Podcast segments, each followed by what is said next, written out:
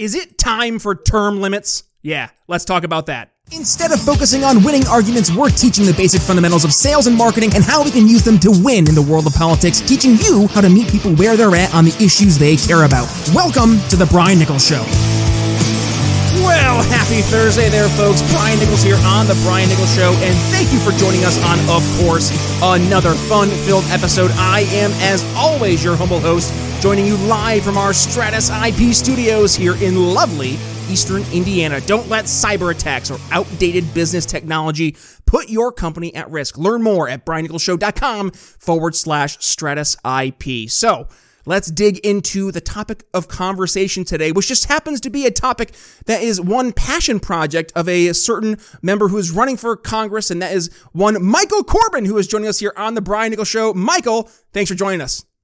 Yeah, thanks so much. I appreciate you having me and uh, your enthusiasm. Um, but yeah, you know, uh, term limits are something that are uh, near and dear to me. I, I think to a lot of Americans. I think you know it, it's a problem, a systemic problem um, that needs to be solved. Uh, will it ever be solved? Um, it's going to be tough to get it passed because you're asking people to essentially fire or themselves or limit themselves. But it, it's an issue, um, and the more the more attention and and, and awareness we can raise, uh, the better.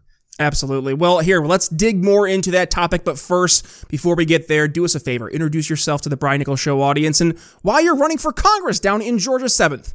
Yeah, so uh, I ran in 2022, uh, narrowly lost in a uh, primary runoff, which, you know, in in the state of Georgia, we've become notorious for runoffs.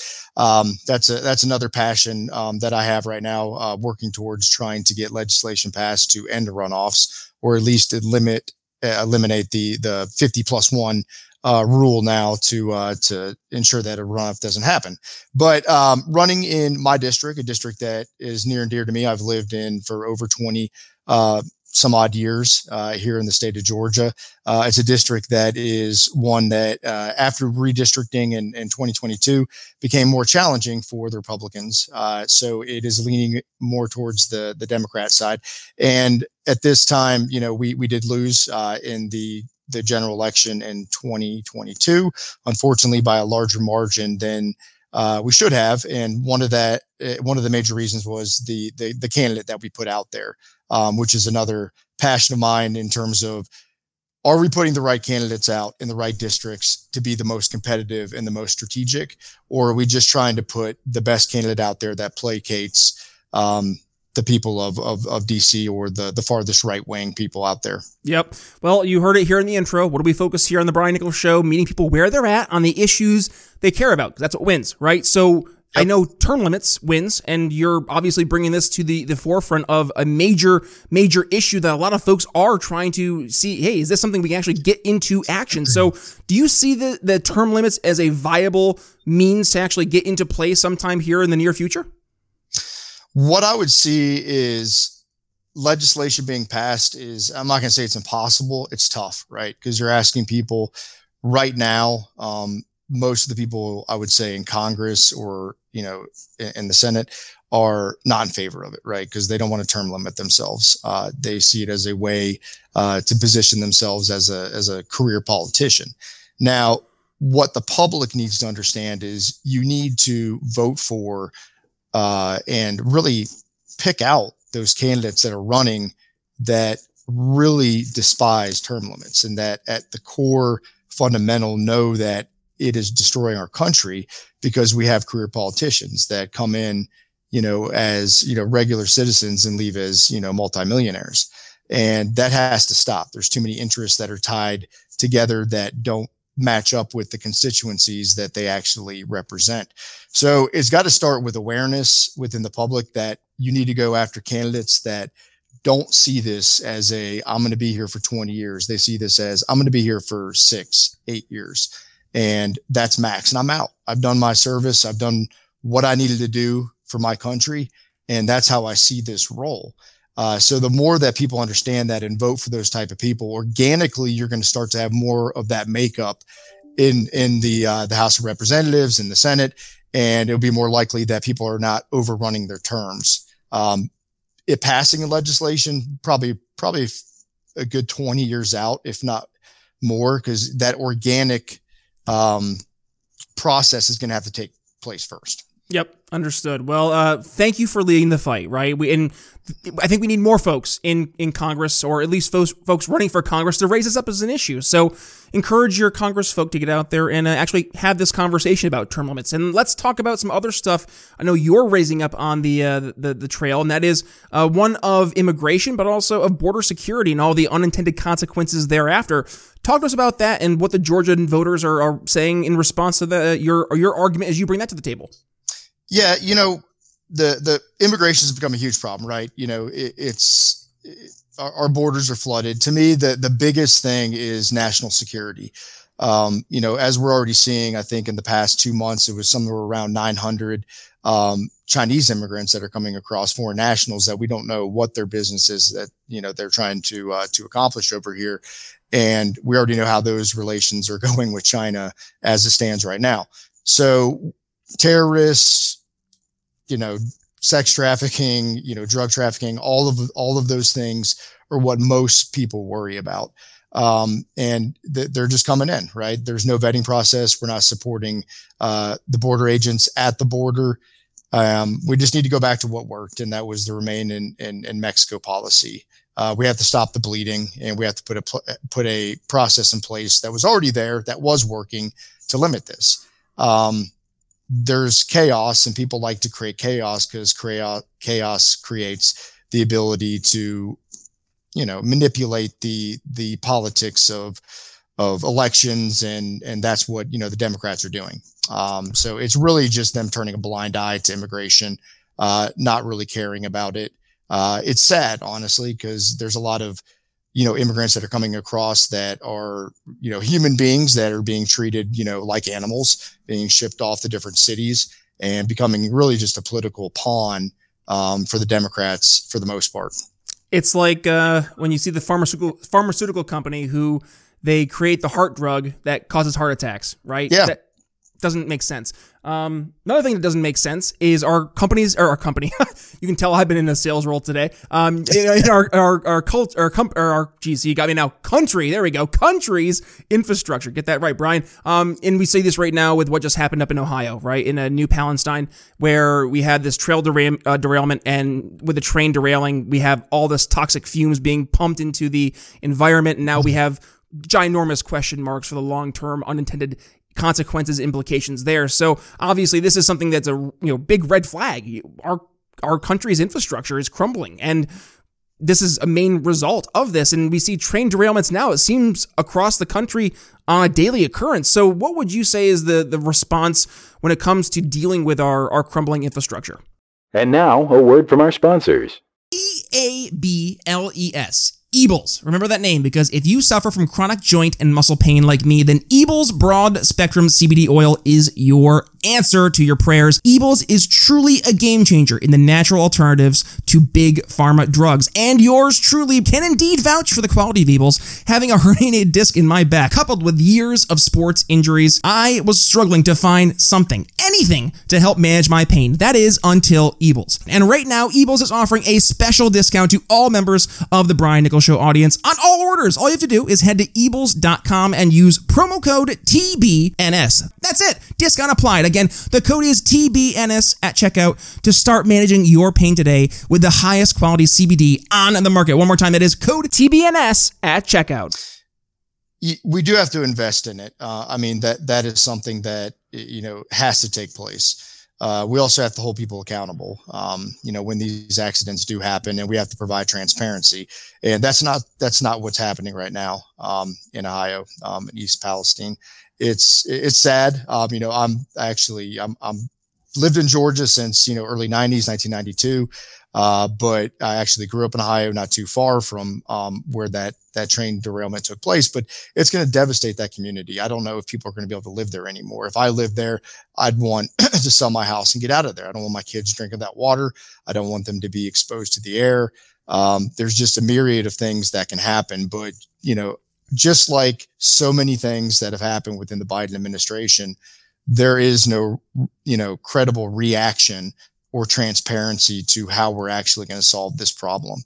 Um, you know, are we investing in infrastructure? You know, I know Biden touted that, you know, in a major way in, in you know his his um, fairy tale uh, State of the Union uh, speech, but you know it, it's one of those things where it's been ignored. Um, but also we have to look at the private sector and those that run the railways and make sure that they're following the, the, the proper safety procedures. In this instance, you know I think it's still too early to tell, and I'm not uh, a lawyer and I'm not going to dive into that. But, you know, I think there are also some safety precautions that could have taken place with that specific train that weren't. Um, and, you know, it, it leads to these sort of things. But I mean, you and I, I mean, I, I was actually talking about this with my wife, you know, over the summer. There's, you know, through Norcross, Georgia, there, you know, trains, you know, run down through there. There's a park and we were walking along the train tracks and I, we were just both looking at each other and just amazement that, you know, these massive, massive trains, tons and tons of material actually can still ride on these railways. I mean, they're they're so old looking, and you look at some of the other European countries and Asian countries and their railways, night and day, night and day. So it's been avoided for way too long. It carries too much of our supplies um, throughout our country that we rely on, and when something like this happens, you know, it just you know adds fuel to the to the fire, right? So, um, and no pun intended there. I mean, no pun intended. It, it is a horrible, horrible incident that that happened there. And I, like I said, I don't know if that that city's ever going to recover and be the the same. Yeah, well, I saw a video on Twitter and it showed a train uh, driving, driving, going through. What do trains do? The trains drive? I don't know. It was navigating. They move. They move. Yeah, they, they, they, they just locomote. Uh, lo- they they they are locomotives. So I guess they. Yeah. Uh, they, they do that. Um, but they they were going from Ohio to Pennsylvania or vice versa, and the, the train track it just it looks like you, oh man, it just looks it it looks like somebody just took a line and it's probably me drawing a line, just like oh down, and it, yeah. it was so wavy. And it's like this is what's transporting our our you know in, infrastructure across the the country, and this is a, our very toxic stuff that's going across this, and it's supposed to be considered safe. What? Uh, yeah, it's it's a big red flag, and I guess this also goes to another big red flag that a lot of us are seeing right now, and that is what's happening with the the war over in Ukraine, and you saw with the Nord Stream pipeline being just inexplicably blown up. Um, that just happened. But also, you know, look at United States now raising questions and concerns about energy independence. So, what's the solution there for Americans? Do we have a solution for energy independence? Uh, not under the current administration, no. Um, it's going to take a complete overhaul, and hopefully that happens in 2024. I think it will. Uh, but there is no um, path right now. I mean, everything is going towards renewables, and I think in it, you know as we look towards the future, that's great. But if you don't have the infrastructure in place to support the renewables and and you don't have products and services that you know are affordable to you know the everyday American citizen, uh, it, it, doesn't work, right? So, you know, there's been a lot of lies uh, in in covering up, you know, what's going on in the oil industry. A lot of finger pointing to the the oil and gas companies of you know taking advantage of the situation with the consumers and the gas prices. And you know, I don't don't believe that. I don't buy that. You know, it, it's all related to the Biden policies day one with shutting down the Keystone pipeline, with his posture towards you know the fossil fuel industry, and it's put them on edge. Um, so I don't think they're doing it to, you know, hurt the American citizens. It's they're they're in protect mode, right? And they don't know what's coming from the Biden administration. Alrighty, I want to talk about education because you talk about the future of America, it starts with our kids. And we see this right now. A lot of parents over the past three years really woke up in terms of what their kids were learning behind the scenes because it was now right there, dead center in the kitchen. They got to see it on their kids' laptops when they were bringing all their uh, schooling right home. And a lot of the parents said, wait, this is what you're being taught in school? And it wasn't really stuff that they should be being taught in school or just being taught in general because they're kids. So this led to a big revolt from the, the parental uh, movement across the country. And I guess, you know, we look where we are in 2023. Our good buddy Corey DeAngelis, he's going across making waves in the school choice movement. What are your thoughts? Do you think school choice is the right way or should we try to salvage what we can with our old public education system? I think school choice is the way forward. Um, how quickly that happens, I don't know. It's going to be a state by state um, sort of domino effect. And you know, I was actually at an event where where he was speaking. Um, I work with Jake Evans. He ran in the uh, Georgia Six just this past uh, uh, election cycle, um, and I'm part of his group, uh, Trailblazer Rising, and and we are for that. You know, school education and school choice. uh, we we have to be able to put pressure back on the public school system.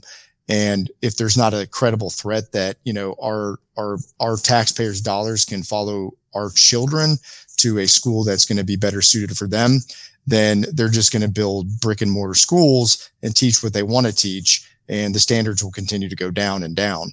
So if you don't apply that outside pressure, they're not going to be held accountable, and we're just going to see more of the same.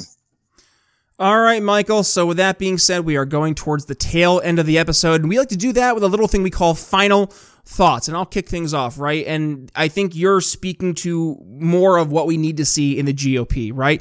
That is someone who's willing to not only stand up and fight the good fight, but continue to fight the good fight, even when you've gotten kicked and knocked down, right? And I think it's more imperative uh, for us as a greater, as a what liberty movement, shall we say, to support people who not only are leading by example, but also let's go ahead and support them by helping with dollar, you know, fundraising dollars, helping by volunteering or donating your time, but also by helping supporting them at election day. That's the most important thing. When you look at voter turnout, it's abysmal. Uh, and I think it's it's on us to get people to actually go out and vote, right? And we can have a debate about, you know, does it work? Is it worth our time? It is worth our time. It's not a debate in my end. You need to go out and, and make the change if you want to see things get better. So that's my final thoughts for today. What do you have for us today? Yeah, I, I would say that, you know, in the state of Georgia as well, and I, and I know we talked earlier on the show, um, we got to get rid of runoffs. Um, you know, I, I, would say the turnout was okay for a midterm election in my last cycle. Um, my my my uh, race was unusual. Let's just say that. So I won 41.2 percent of the vote out of 45,000 that came out, and had to go to a runoff. Still, um, the next leading candidate was around like 24 percent, and he beat me in the runoff because the runoffs had a 74 percent drop off and I was pretty much smoked out by the local GOP. But being the candidate of choice actually for the constituency at large, it, um, you know, w- was kind of run off. So I'm back because people, you know, voted for me, um, you know, wanted my message. Uh, but unfortunately, because of the runoff system, the lack thereof about the education of it and just, you know, awareness, which is all on the candidates to bring that awareness uh, led to obviously me not being the the nominee. So I'm looking forward to going back this time being the nominee um, and putting it to Lucy McBath and taking back the seventh district.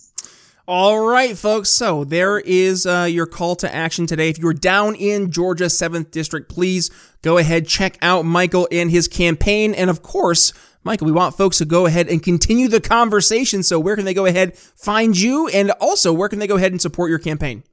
Yeah, uh, you can go on to uh, my website, which is Corbin, uh, the number four Congress. Um, so a lot of information there. Uh, Twitter handle is at Corbin for Congress. That's the best place to go to catch me on uh, social media. Um, so those are the two best places.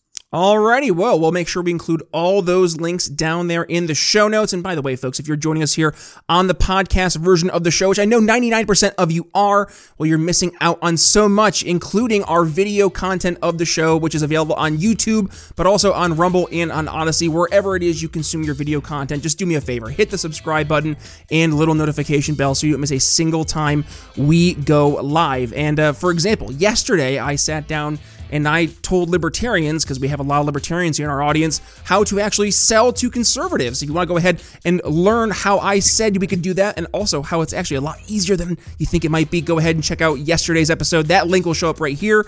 Otherwise, you can go ahead and check us out over at briannicholsshow.com, find the entire transcript of today's episode, plus you can find all of Michael's links and all 684 other episodes of the program. But with that being said, it's Brian Nichols signing off here on The Brian Nichols Show for Michael Corbin. We'll see you tomorrow. Thanks, Brian. Thanks for listening to The Brian Nichols Show. Find more episodes at briannicholsshow.com. Enjoying the audio version of the show? Then you'll love our YouTube channel. Be sure to head over there and subscribe. And if you're new to The Brian Nichols Show, be sure to head to your favorite podcast catcher and click download all unplayed episodes so you don't miss one of our nearly 500 episodes that will be sure to leave you educated, enlightened, and informed. If you got value from today's episode, can you do me a favor and head to briannicholsshow.com forward slash support and leave us a $5 donation? And by the way, have you given the show a five star review yet? If not, head to Apple Podcasts and tell folks why you listen to the program and don't don't forget to tell your friends to subscribe too. Follow me on social media at B Nichols Liberty. And again, if you'd be so kind, please consider making a donation to the Brian Nichols Show at briannicholsshow.com forward slash support.